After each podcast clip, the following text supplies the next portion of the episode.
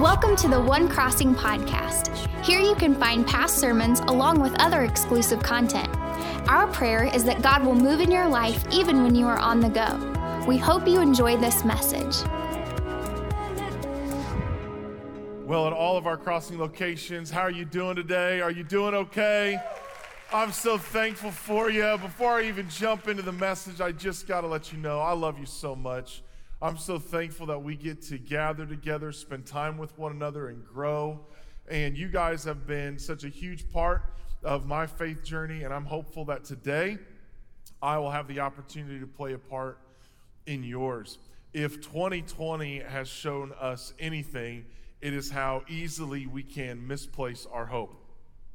If your uh, security, if your uh, hope was in your financial status, I'm sure that over the last nine months, you've had a couple moments where you had to hold your breath for a little bit. If uh, a part of your family uh, routine and tradition was going on vacations, and that was kind of how you put yourself back together, kind of healed wounds from the craziness, and you weren't able to travel this year, it probably made a change for you. If you're uh, if you placed a lot of hope and just consistency and stability in your house, I'm guessing you've experienced the opposite of that. It's amazing how quickly we misplace our hope. And if uh, you're the kind of person who places your hope in the political system or the government, I'm guessing after Tuesday, uh, you would say your hope has been dashed a little bit there as well. Which is why what we do here matters so much. People who commit themselves to Christ has always been important, but I believe it's never been more important because there's only one place where you can find hope that never disappoints. There's only one place, and that's in Jesus Christ.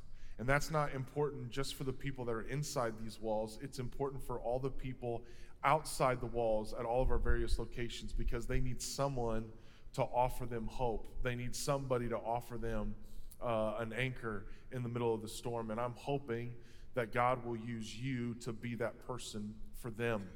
We've been going through this sermon series called The Cure, where we've been walking through each book of the New Testament and kind of uh, preaching an overview of it. And then on Wednesday nights, Jerry and Allison have been doing a midweek Bible study, giving a little bit more insight into it. Well, this week, we are nearing the very end. It's just this sermon, next week's sermon, and then one more after that. You'll want to be here for the next two uh, because they're going to be great. But this one, uh, we combined all the books. We're in First John, Second John, and Third John.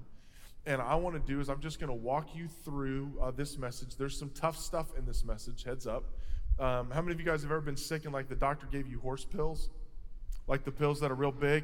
At all of our locations say horse pills. That's what today's message is. It's a big, nasty chalk horse pill. Okay? So, uh, 1 John chapter 1, verses 1 through 4. That which was from the beginning, that's Jesus, which we have heard, which we have seen with our eyes, which we have looked at and our hands have touched, this we proclaim concerning the word of life. The life appeared.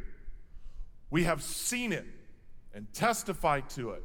And we proclaim to you the eternal life which was with the Father and has appeared to us. He's talking about Jesus here. We proclaim to you what we have seen and heard, so that you may have fellowship with us, and our fellowship is with the Father and with his Son, Jesus Christ. We write this to make our joy complete. First John, Second John, Third John are letters written by a man named John. And he's writing to these believers, and he keeps using throughout this entire, uh, all these three books, the word dear children. It's like he is a father who is sitting his sons down in the living room and saying, We need to have a talk. And he starts going through this is what the expectations are if you're going to have my last name. When you go out in the world, this is how you're going to represent yourself. Some of you may have wondered how is it that we ever came to know what we know about Jesus? Uh, how do we know that what we believe about Jesus is the right things to believe about Jesus? How did this faith that I see so many other people practicing, how did it come to be? Well, John tells us right at the very, very beginning. Before he talks about what it looks like to live for Jesus Christ, he talks about his relationship with Jesus Christ. He's giving you and me substance to believe on. This is what he's saying. We believe these things because of eyewitness testimony. John is saying, I was there. And when you read Matthew, Mark, Luke, and John, you're going to read about a disciple that Jesus loved. Well, that's John. When you read about Jesus, you're going to read about a group of 12 guys that walked with Jesus everywhere he went. One of those 12 guys was John. Inside of that group of 12, Jesus had like a select group of three people that he spent even more time with. Inside of that group, John. When Jesus was at the Last Supper, the last meal he's having here on earth, the disciple that was sitting right next to him was John. And John is saying, I have seen him with my eyes, I have heard him with my ears, I have touched him with my hands. Now, he says, which we have seen and heard and which we have touched, he's making an unbelievable statement. This is not a pre crucifixion statement, it's a post resurrection statement. Pre crucifixion is this Jesus was a historical human being. He walked planet Earth. There's no way to dispute that. There was a man named Jesus who lived in Israel, walked around. That true story. And there's all kinds of places that you can get that information. John is not making just a pre crucifixion statement. What makes Jesus unique, which is why we are gathered here today, is because Jesus did not just live, Jesus died, was buried, and three days later rose again. And John is saying, I've touched a resurrected Jesus, which is what makes which is what makes Jesus when he says he's the son of God, that's why you have to kind of go, yeah. Because if you, listen, if you die today, three days later come back to life, whoever you say you are, I'm in too. Right? I'm buying what you're selling. So John's saying, We were there with him. We saw him die. I was there. I watched it happen. And then he, I went to the, I went to the cemetery. I went to where they placed him and he, he wasn't in there. And then he came to the house where I was staying and I, I have I've touched him. This is what it means to believe. He's giving you insight saying, You can believe because I'm telling you what I saw. And then John starts to describe what it looks like to be a Christian. Sometimes I'll have people send me emails or ask me questions asking me whether or not they're saved or not, which, just so you know, puts pastors in a really uncomfortable situation because we're not, and I want to say this correctly, we're not God. Okay? we, I, I don't know. Like, I, I don't know, there's no win there, right? How do I? So, what John does is he actually takes you through a rubric and he just says, This is the stuff that Christians do. This is how Christians behave. And he gives you the opportunity to determine for yourself where you at. So he puts his quill to parchment, he starts writing what it means to be a Christian, what it looks like to be a Christian. Uh, let me put it in a different way.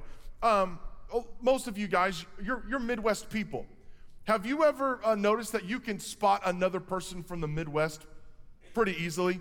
Like, even when you're on vacation in another part of the world and you overhear another couple talking, you can tell that they're probably from the Midwest. Let me see if you guys resonate with any of these. Uh, you're, you might be from the Midwest if you can smell a storm before it happens, right?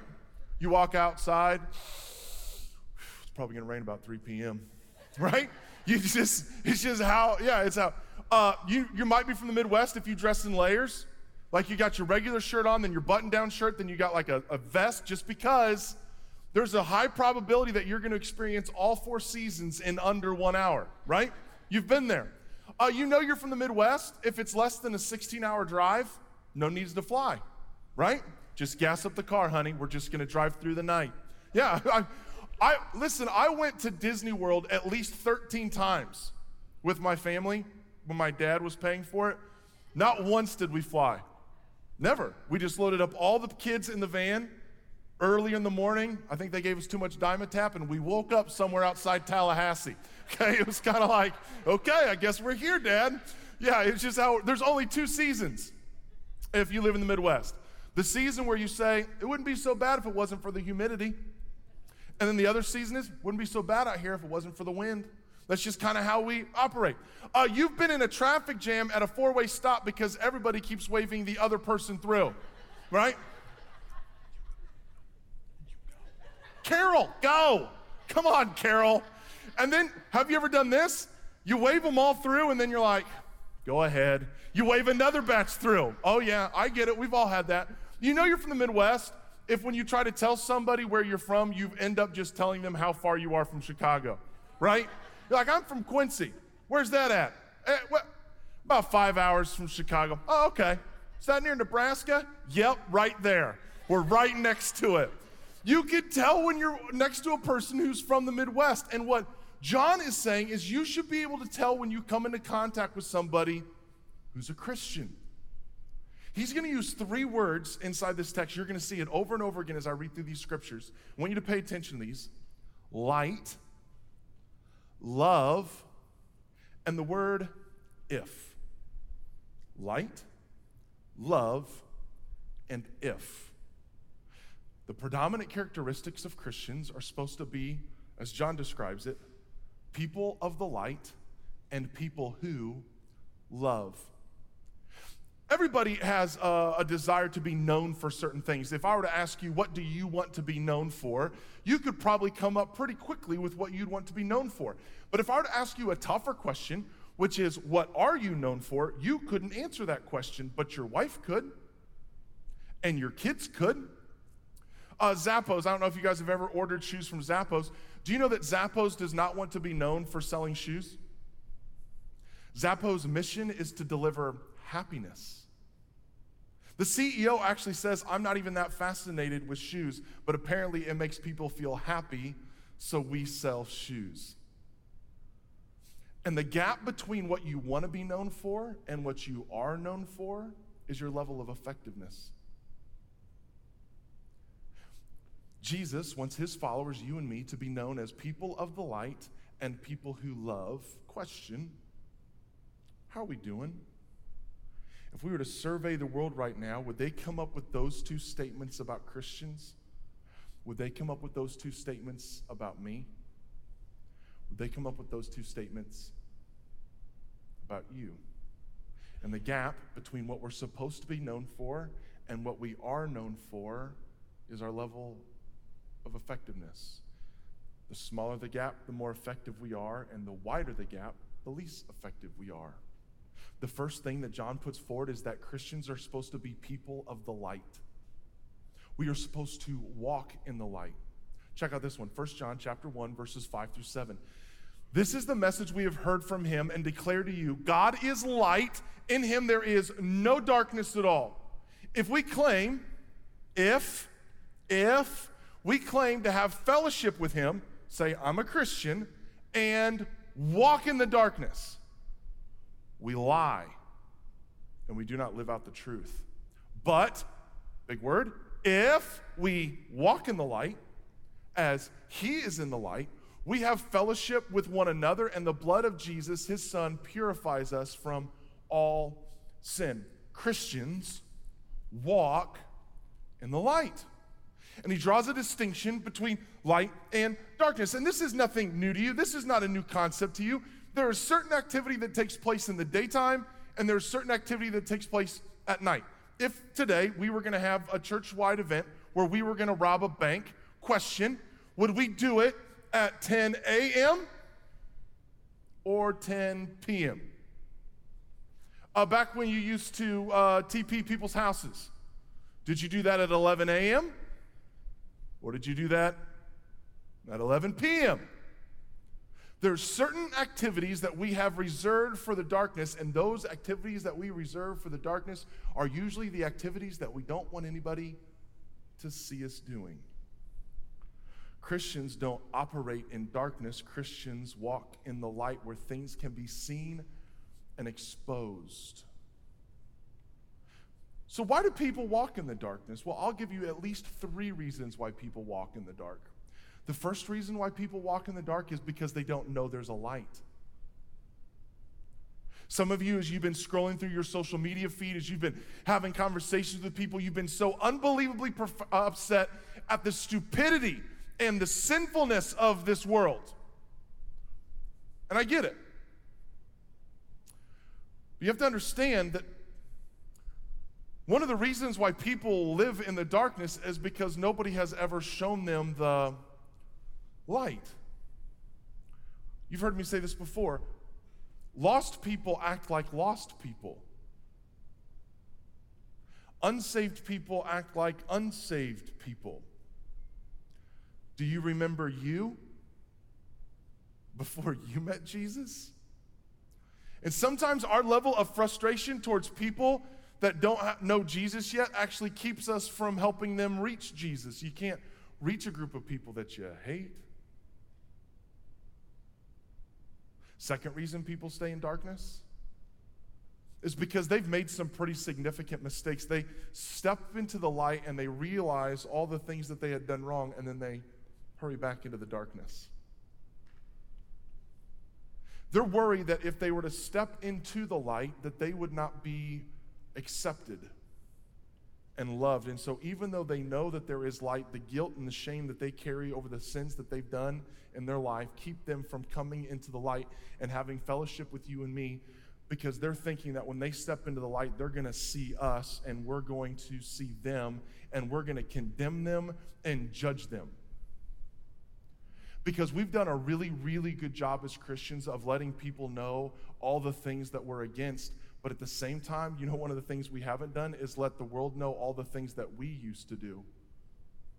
Sometimes the people I'm the most frustrated with struggled with the same sins that I did. Some of the people I can't stand the most struggle with the same sins that I do. Is my tone, is your tone, is it drawing people out of the darkness or are they afraid to step into the light with you? And then the third reason that people stay in the darkness is because there's things that they actually like doing that they don't want to give up yet. And you know what that is, because you all have one. It's the thing that you don't want anybody else to know about because if anybody else knew about it, you're pretty sure that they wouldn't want to be around you. And you kind of like what you're doing and you, you don't want to change it. John's saying Christians, we, we operate in the light. The second thing that Christians do is Christians confess our sins. First John chapter 1, verses uh, 8 through 10. If we claim to be without sin, we deceive ourselves and the truth is not in us. If we confess our sins, he is faithful and just and will forgive us our sins and purify us from all unrighteousness. If we claim we have not sinned, we make Jesus out to be a liar and Jesus' word is not in us. This might be the biggest difference between Christians and non Christians. The world doesn't see sin as sin. The world doesn't get frustrated at the things that you might get frustrated about because, well, the world celebrates sin. It makes TV shows about sin. It teaches it in our schools. It puts it on your devices. What was unspeakable 20 years ago has been applauded today. But it goes deeper than this. This is not an acknowledgement of the sins of others Christians acknowledge their own sin, they take ownership of our own sin. And I have to ask this question because I've been asking myself this all week.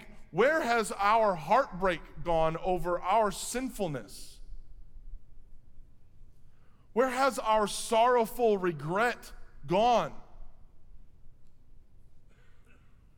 When I was an intern, uh, Dick Thompson, one of the elders at our church, came in and he was getting ready to talk to Jerry, and I was just having a conversation with him, and he was just saying things like, you know, I'm just so thankful that, you know, God's given me grace and he's just patient with me because I'm, you know, I'm, I'm a pretty big mess up and I just haven't been doing everything right. And here I am looking at Dick Thompson, who's one of the most godly people I know, and he's under the impression that he is so far from God.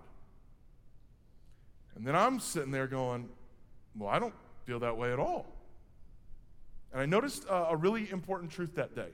Uh, imagine uh, this is easier for me just to do it this way. Imagine that uh, you and I are on uh, opposite sides of a football field.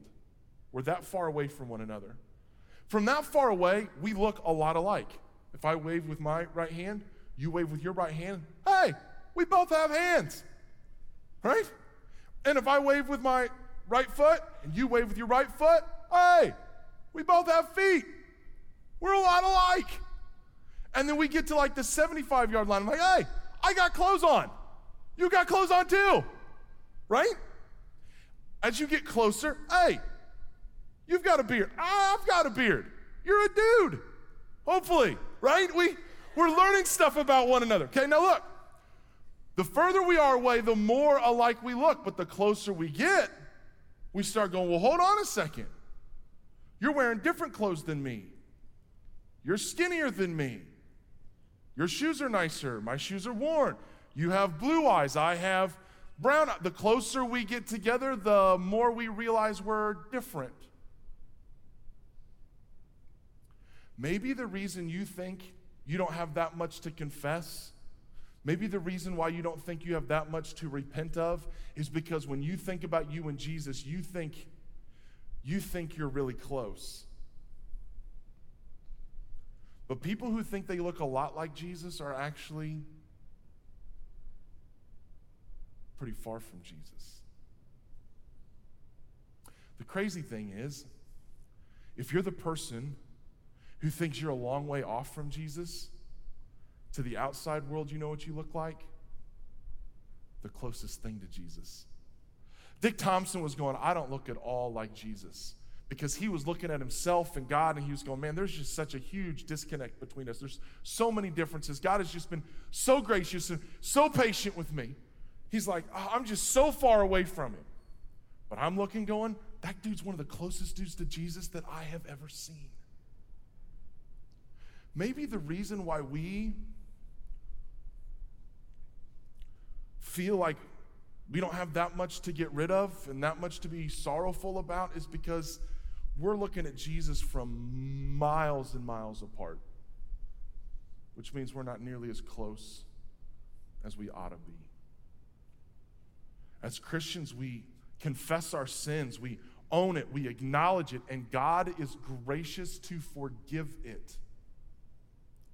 Third thing that Christians do is we recognize that Jesus is our Savior, but not just our Savior, He's also the Savior of the world. 1 John chapter 2, verses 1 through 2 says, My dear children, I write this to you so that you will not sin. But if anybody does sin, we have an advocate with the Father, Jesus Christ, the righteous one. He is the atoning sacrifice for our sins, and not only for ours, but also for the sins of the whole world. Christians recognize that the standing we have, that what we have, is all because of Jesus. We don't take credit for who we are. We t- take credit for knowing him, that Jesus is the one who made it possible. And this kind of goes into my sermon from last week. For those of you who missed it, make sure you, you check it out because this will make more sense if you know about last week's message. Look, Jesus is the Savior of the whole world. Which means that Jesus is trying to, has paid the sins for the people that you know and the people that live in your house and the people that live in your neighborhood. He is trying to draw them to Him, and the way you behave impacts how they believe. The fourth thing that Christians do is they keep his commands. 1 John chapter or 2 verses 3 through 6. We know that we have come to know him if we keep his commands. Whoever says I know him but does not do what he commands is a liar. And the truth is not in that person. But if anyone obeys his word, love for God is truly made complete in them. This is how we know we are in him. Whoever claims to live in him must live as Jesus did. You and I, we are supposed to live like Jesus lived. It's supposed to be evident to the people around us. If uh, how many of you at all of our locations you know somebody who's a runner? Yeah, raise your hands. Okay, you know who runners are. They're the people who are like, I'm just not myself unless I get my three miles in, right? Okay, cool, man. Uh, I just, you know, I get a runner's high. I just really feel like, okay, cool. They have short shorts and tights. They have shoes that, that nobody's heard of, that you only get at like weird places. Runners. Just so you know, if I were to ask you guys to take a vote on whether or not you think I'm a runner, you'd all be right. Clayton doesn't run. That's right. Because they're going to catch me, okay? And when they catch me, I'm not going to have any of my strength left. Now, do you ever go up and ask a runner, where's a good place to eat? Never. Why? But if you want to know where a good place to eat, question, you think this guy could help you? You think I know where the tasty places are? It takes work to keep this going. It takes a lot of intake. All right? Now listen.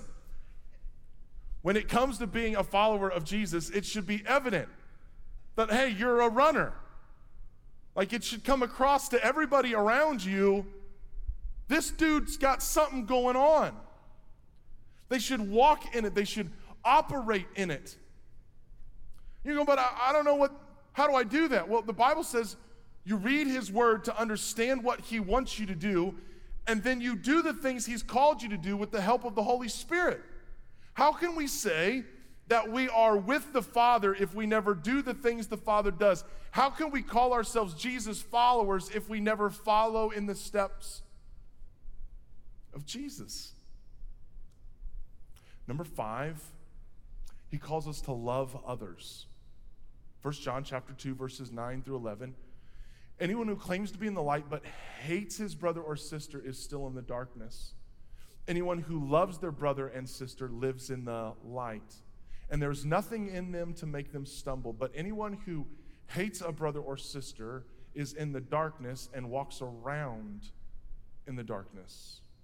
But they do not where they, know where they are or where they are going because darkness has blinded them. The preeminent quality of Christians is supposed to be the characteristic of love. Our love for God and our love for others is supposed to be evident to all. And your level of love for others indicates your level of commitment to Christ. Well, that's tough. Because we have a tendency to love the world more than we love others. John says in 1 John chapter 2 verses 15 and 17, do not love the world or anything in the world. If anyone loves the world, love for the Father is not in them. For everything in the world, the lust of the flesh, your sexual desires, the lust of the eyes, you desire to have and covet, and the pride of life, the feeling that you don't need God's help for anything comes not from the Father, but from the world. The world and its desires pass away, but whoever does the will of God lives forever. This is not a Jesus and proposition. There are not two sides to this coin. When he says love the world, he's not saying don't love the people of the world. We're called to love the people of the world.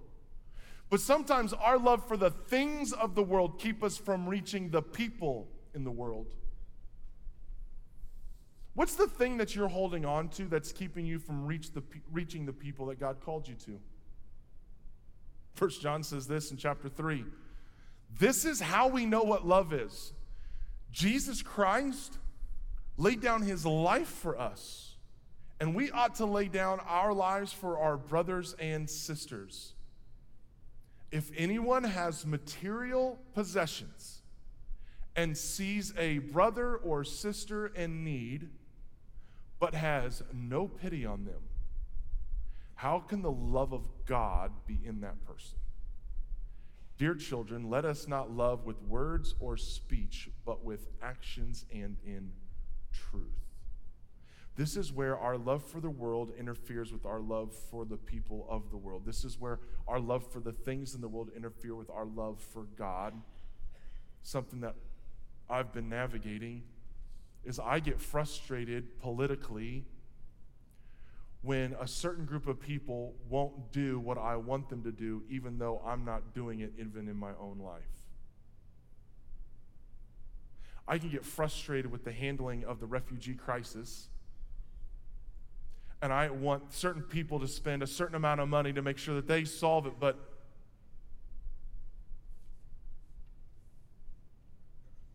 a person who has material possessions and sees a person in need and has no pity on them.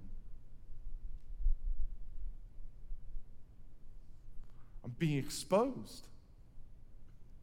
That politically, I just want other people to do what I don't want to do myself.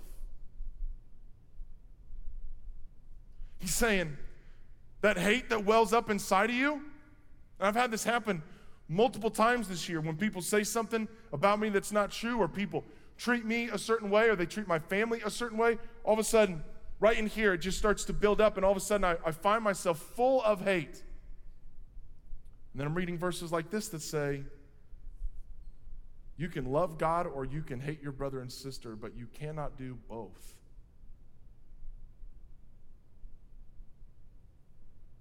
Maybe our tone and our witness and our impact is being negated by our selfishness, by our comfort. Man, we want to do great things for God as long as we don't have to give up our vacation. We want to do great things for God and reach our neighborhood as long as we don't have to give up our night. We want to help people who are poor as long as it's somebody else's money.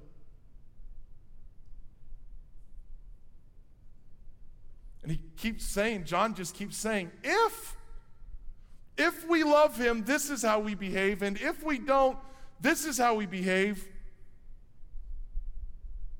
And I would like to think that I'm here